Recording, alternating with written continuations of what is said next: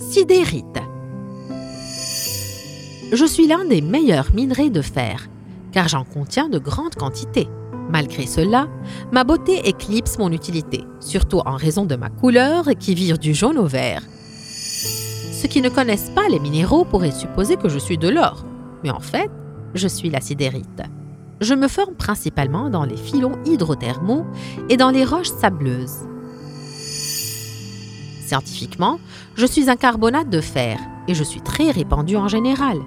Mon nom est dérivé du mot grec sidéros qui signifie fer, ce qui me rend très utile car je contiens plus de 48% de fer dans ma composition.